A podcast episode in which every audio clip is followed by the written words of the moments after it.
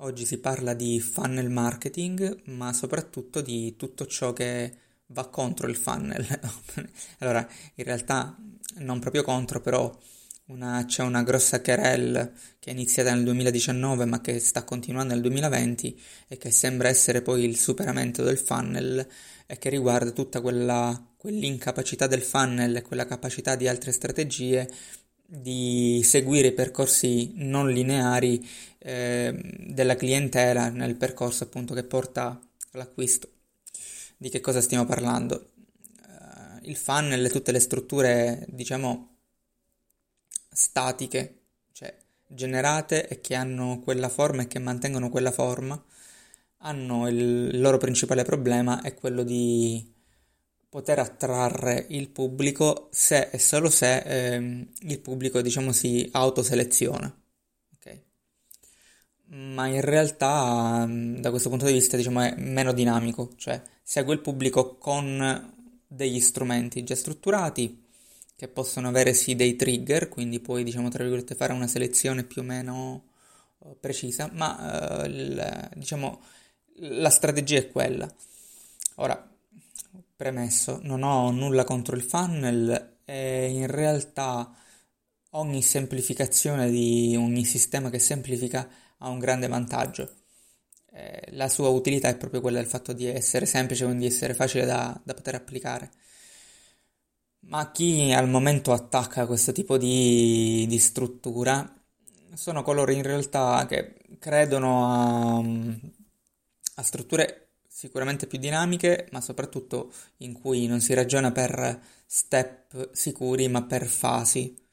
E quindi, diciamo, poi dipende dall'azienda riuscire ad applicare degli strumenti all'interno di queste fasi per poter ottimizzare. Si parla di life cycle marketing, questo è uno dei nomi nuovi, se così possiamo dire, eh, del duemilaventi, o comunque, diciamo, adesso sta diventando sicuramente più presente all'interno degli articoli del marketing. In Italia ne ho sentito parlare un pochino, però in realtà già fuori, diciamo, c'è un, ha una certa ha una certa pila, una certa attrattiva. E queste benedette fasi riguardano in realtà la capacità di attrarre il cliente e quindi di riuscire ad identificare il target, attrarre l'interesse al cliente e poi, vabbè, raccogliere leads, quindi comunque c'è una fase di raccolta di, dei dati utilizzati. Poi c'è quella che è la fase di vendita e quindi la capacità di educare il cliente, la capacità di offrire un servizio, un prodotto che risponda ai suoi bisogni. E poi da qui in poi, diciamo, ci sono dei punti che conosciamo tutti ma che sono ben posti effettivamente, come fare attenzione al momento della vendita, quindi alla capacità di eh, offrire un buon feedback durante la contrattazione, ma anche in realtà di avere una documentazione esaustiva anche per il post vendita, che, che aiuta molto. E poi c'è la fase di stupimento. La fase di stupimento è proprio per, per stupire, cioè per riuscire a colpire le persone. Questa fase di stupimento non è un pre-vendita o un post vendita, in realtà è la capacità di riuscire a far, viene da dire ciclare, cioè da tenere nel ciclo eh, le persone, l'utenza, per poter sempre avere la possibilità di poter rivendere facendo forza sul brand.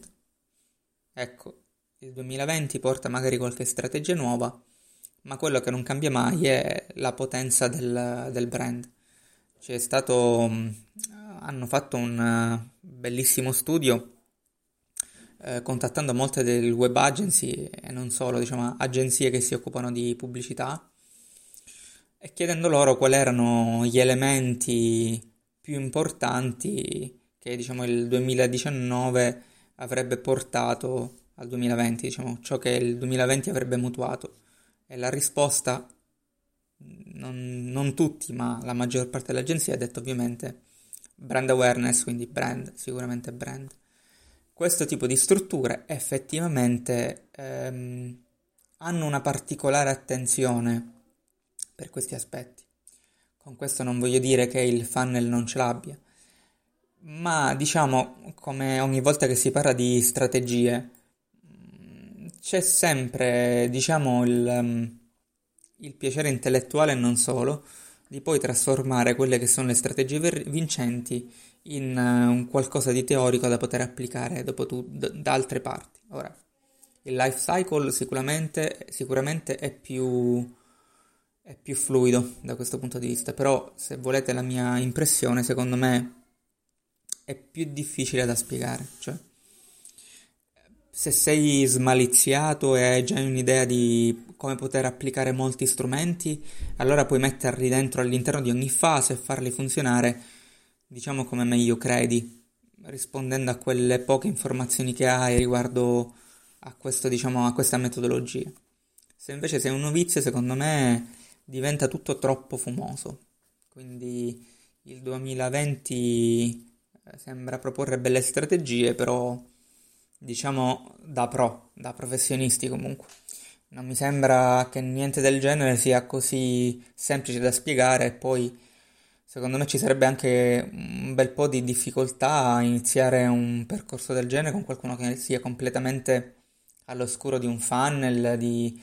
diciamo di strategie un pochettino più complesse che già richiedono oltre un frasario tutto loro, che poi per carità il frasario del marketing bisognerebbe conoscerlo a prescindere, ma in particolare hanno nei passaggi di stato, cioè in tutti quei passaggi che portano alla conversione, li chiamo io passaggi di stato ma non è un nome ovviamente ufficiale, però rende l'idea del fatto di riuscire a variare lo stato dell'utenza e, e anche, per carità, questo significa anche perdere utenza per poi mh, riuscire a concludere qualcosa. Questo, ripeto, è molto interessante, però mi piacerebbe comprendere con persone che magari stanno iniziando ora uh, un percorso in questo mondo quanto, quanto è comprensibile.